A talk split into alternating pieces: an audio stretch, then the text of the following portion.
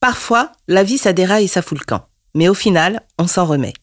Dans les chemins de la loose, nous avons envie de mettre en lumière des personnes comme vous et nous qui traversons la vie avec des hauts et des bas. La loose fait partie de la vie. On vous propose de prendre du recul, de respirer un bon coup, de rire avec nous de nos expériences désastreuses qui, des mois ou des années plus tard, nous semblent plus légères. On est tous des losers.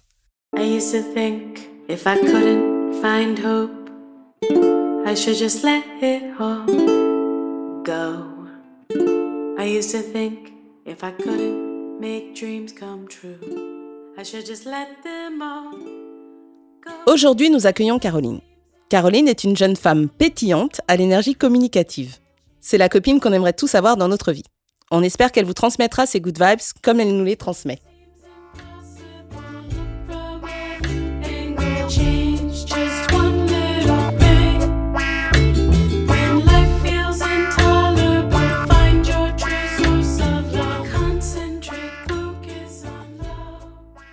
Cette histoire m'est arrivée, j'avais presque 18 ans.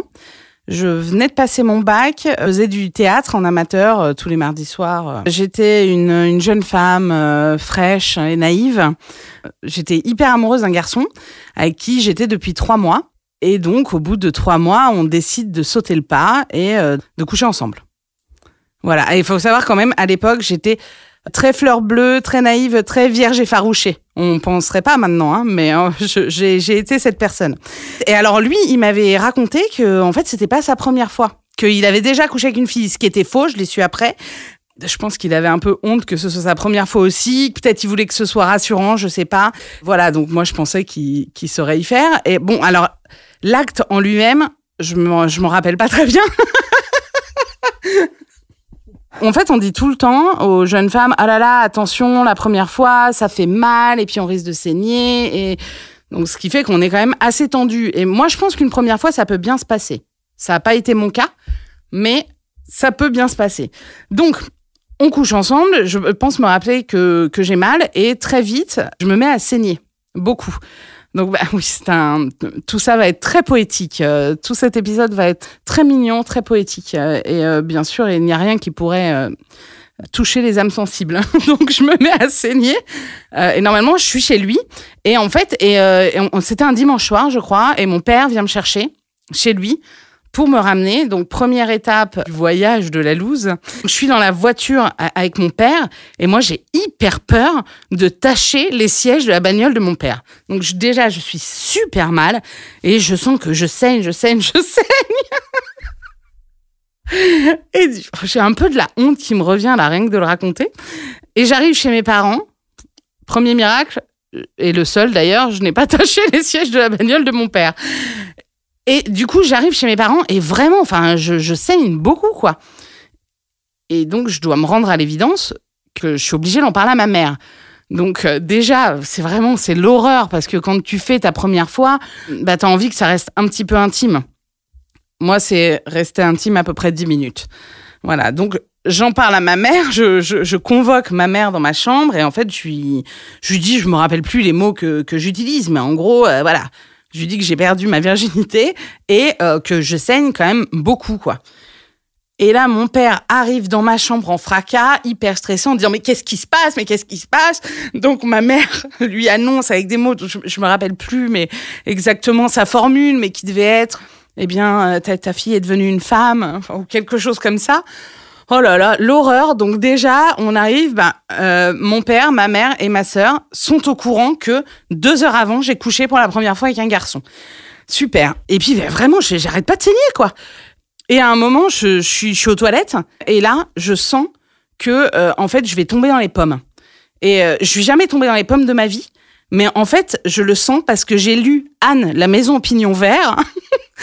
Et que dans Anne, la maison pignon vert, il y a pas mal de fois où elle tombe dans les pommes et en fait, elle décrit le truc que d'un coup, elle voit plein de petits points blancs. Et donc, moi, je suis donc dans les toilettes et je vois plein de petits points blancs. Et je me dis, oh là là, ça y est, je vais tomber dans les pommes comme euh, Anne dans la maison pignon vert. J'ouvre la porte et je dis à ma mère, je vais, je vais m'évanouir, je vais m'évanouir. Blackout, je m'évanouis. Et là, je, je sais pas quelle heure il est, il est peut-être, euh, il, est très tard, euh, vu que, vu que mon père est déjà au lit, il doit être à peu près 21h. Donc du coup, je me réveille par terre, sur le palier, avec mon père en peignoir au-dessus de moi qui me met des claques pour me réveiller. Et là, il y a ma sœur, donc euh, quel âge elle a ma sœur à l'époque? Elle doit avoir 14-15 ans.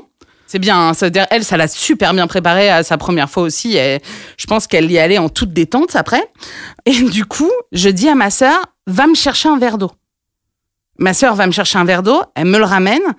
Et en fait, je me le renverse sur la tête parce que euh, je me dis, il faut pas que je retombe dans les pommes. Donc pour moi, à ce moment-là, le seul moyen de pas retomber dans les pommes, c'est de me mettre une petite claque euh, physique en me renversant un, un verre de flotte sur la tête. Bref. Et là, mon père me dit, OK, je vais t'aider à monter dans ta chambre pour que tu puisses te mettre sur ton lit. Et donc, il m'attrape, il est derrière moi, il me soutient, et je mets mon pied sur la première marche, et boum, Anne la Maison au pignon vert, biche, je retombe dans les pommes. Je suis tombée que deux fois dans les pommes dans ma vie, c'était euh, à 10 minutes d'intervalle. Et là, donc, je me réveille dans la chambre d'amis chez, chez nous. Et ma mère me dit, euh, bah là, euh, écoute, enfin vraiment, j'ai appelé SOS médecin parce que là, on on sait pas comment faire. Je sais plus, enfin SOS médecin, le SAMU, on s'en fout. Et en fait, et ce qu'il faut savoir, c'est que à cette époque-là, tous les mardis soirs, je fais du théâtre amateur dans ma ville avec euh, un groupe de personnes. Je suis la plus jeune, avec plein d'adultes.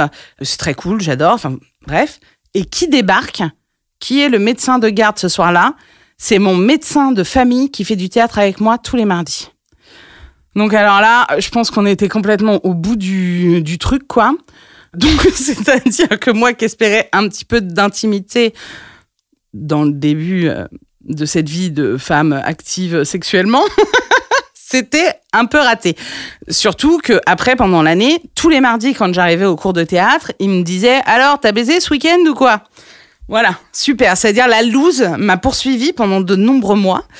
Et puis il me file, je sais plus, un médicament ou quoi pour stopper l'hémorragie. Et en fait, il s'est avéré que qu'est-ce qui s'est passé? Quand on est défloré, quand on perd sa petite fleur, en fait, l'hymen se déchire et s'arrête, la, la déchirure de l'hymen, normalement, s'arrête aux, parois du vagin. Sauf que, en fait, moi, non, ça ne s'est pas arrêté. C'est la gynéco que j'ai vue quelques jours après euh, qui me l'a dit, vu que je me suis fait engueuler par ma mère qui m'a dit, mais tu pouvais pas attendre de, avant de coucher de voir la gynéco pour prendre la pilule. Et donc, en fait, la déchirure a continué sur une veine, et c'est pour ça que j'ai tellement saigné.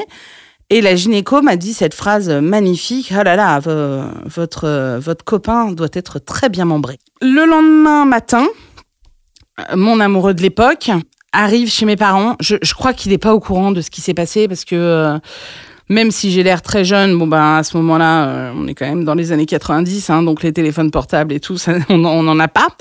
Euh, Enfin moi, j'en avais pas en tout cas à l'époque. Et je sais pas s'il est au courant de tout ça. Et en fait, il arrive chez mes parents, je lui ouvre la porte et là, mon père le voit et lui dit T'as essayé de casser ma fille. voilà en gros cette euh, magnifique histoire euh, de première fois.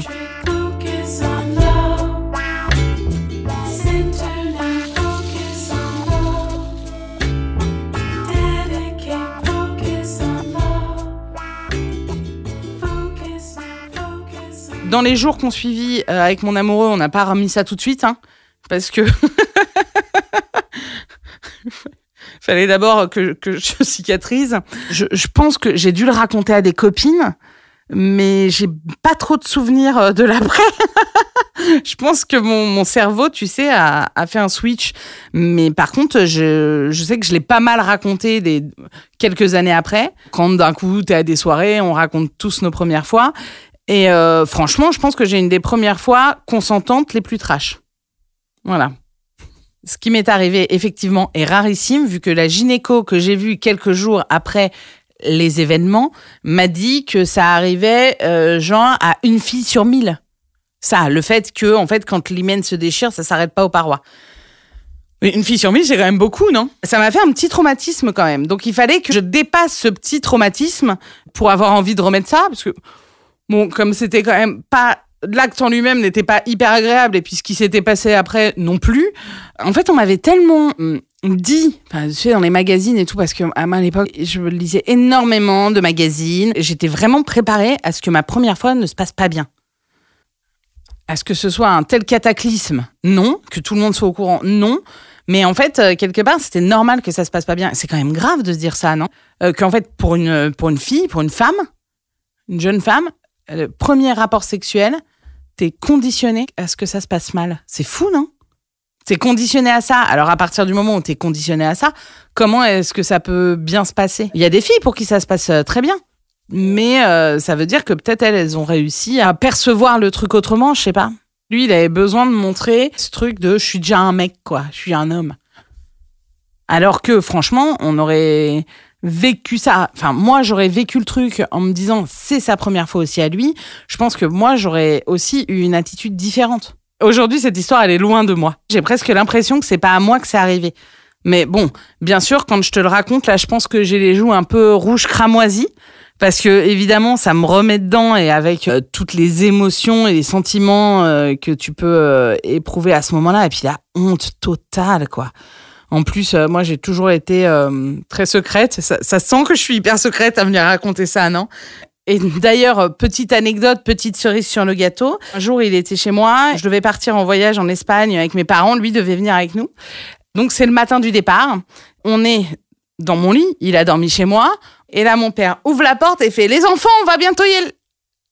Voilà.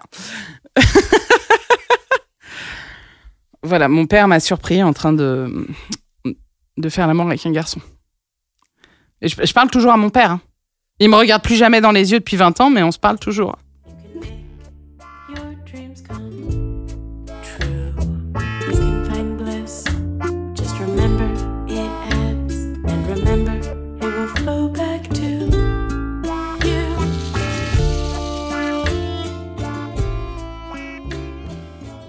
Mes parents, ils ont été soutenants. C'est ce que tu fais quand t'es parent. Ça veut dire d'un coup, t'es confronté là, à la crise au moment où euh, t'as un de tes, enfants qu'il faut soigner. Donc en fait, tu, voilà, tu fais ce qu'il y a à faire. Après, je me rappelle pas spécialement de de réflexion ou de choses. Non, non, c'était euh, comme en plus, c'est quand même la sexualité très tabou dans ma famille.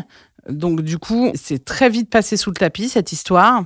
Oui, ils auraient pu hyper mal réagir et tout ça, bien sûr. Mais euh, je pense que, quand même, quand t'es parent, qu'il y a un de tes gamins qui approche de ses 18 ans, tu te dis bien que si c'est pas encore arrivé, ça va arriver un jour. Après, tu te dis pas qu'il va falloir euh, repeindre euh, les murs de la chambre euh, et tout désinfecter, mais tu te dis bien que ça, ça va arriver un jour si c'est pas arrivé. Moi, j'ai toujours été donc secrète par rapport à mes parents en ce qui concerne mes émotions, ce que je vivais. Et, ah, si d'un coup j'étais amoureuse d'un garçon, c'était un truc que je gardais vraiment pour moi. Et là, d'un coup, tout le monde est au courant en 10 secondes. Voilà, donc évidemment, ça me remet dans ce sentiment euh, euh, honteux. Mais en fait, ce que je me dis aujourd'hui, c'est que peut-être si, si je vivais ça euh, aujourd'hui, si on n'était pas dans les années 90, je sais pas, ou si mon éducation avait été différente, ou si ça avait été moins tabou à l'époque de parler de sexe en famille, ben peut-être que en fait cette histoire, elle se serait passée complètement différemment. Peut-être qu'il n'y aurait pas eu euh, les mêmes émotions de euh, oh là là la honte euh, et puis hein, tu sais ce que c'est aussi quand t'es une fille et que tu et que tu saignes bah, il y a toujours un sentiment de honte qui vient avec ça que ce soit parce que t'as perdu ta virginité ou tout simplement parce que tu as tes règles. Ça aurait pu être plus simple. Si j'avais une fille en fait, j'espère que je pourrais discuter de ça avec elle et de manière à ce qu'elle vive bien sa première fois. En fait, c'est pas que l'éducation des filles, c'est aussi l'éducation des garçons. Mon fils qui est petit encore, mais euh, j'essaye de l'éduquer, pas comme un garçon, genre faut être fort, nan, nan, non, qu'il puisse exprimer ses émotions, se sentir en, en sécurité quand il exprime ses émotions. Et puis, je me dis qu'aussi mon rôle, c'est de, de l'éduquer à être respectueux envers euh, les autres et envers les femmes après. Il aura la sexualité euh, euh, qu'il aura. Ce sera peut-être pas avec des femmes, et ça, ça le regarde lui. Mais en tout cas, être respectueux envers l'autre, de l'importance du consentement, et je souhaite que la première fois, ce soit cool. Et que ce soit cool aussi pour la personne avec qui il sera. Moi, comme j'ai pas été éduquée dans une famille où on pouvait parler librement de sexualité, c'est sûr, euh, j'imagine que quand je vais être confrontée à ça avec mon fils, je risque de pas être super à l'aise tout de suite, mais en fait, c'est, je me dis que c'est aussi mon rôle d'être à l'aise et qu'on puisse parler de ça et de tout. Si t'es gêné, mais que tu sens que tu peux en parler, si t'as besoin d'en parler, que c'est pas un truc tabou, je pense que c'est ça qui est, qui est important. Mais moi, en fait, je veux que si jamais mon fils euh, est homosexuel, qu'il n'ait pas besoin de me faire de coming out, c'est bon, c'est, on s'en fout. Qu'il n'ait pas à vivre ce truc que plein de copains ont vécu et qui est dur. Moi, quand euh, des, des gens me disent euh, Oh là là, il va faire craquer les filles, je dis toujours Ou les garçons. Il est ce qu'il est. Il est petit encore. Il choisira.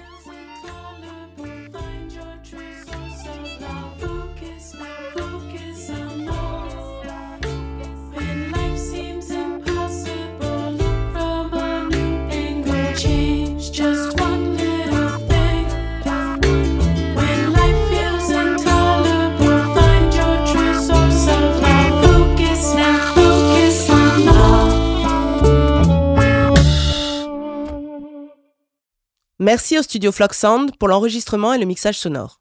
On espère que cet épisode vous a plu. Vous pouvez retrouver tous nos podcasts sur le site lescheminsdelalouse.com. Nous attendons vos étoiles et vos commentaires sur les plateformes habituelles. À très vite.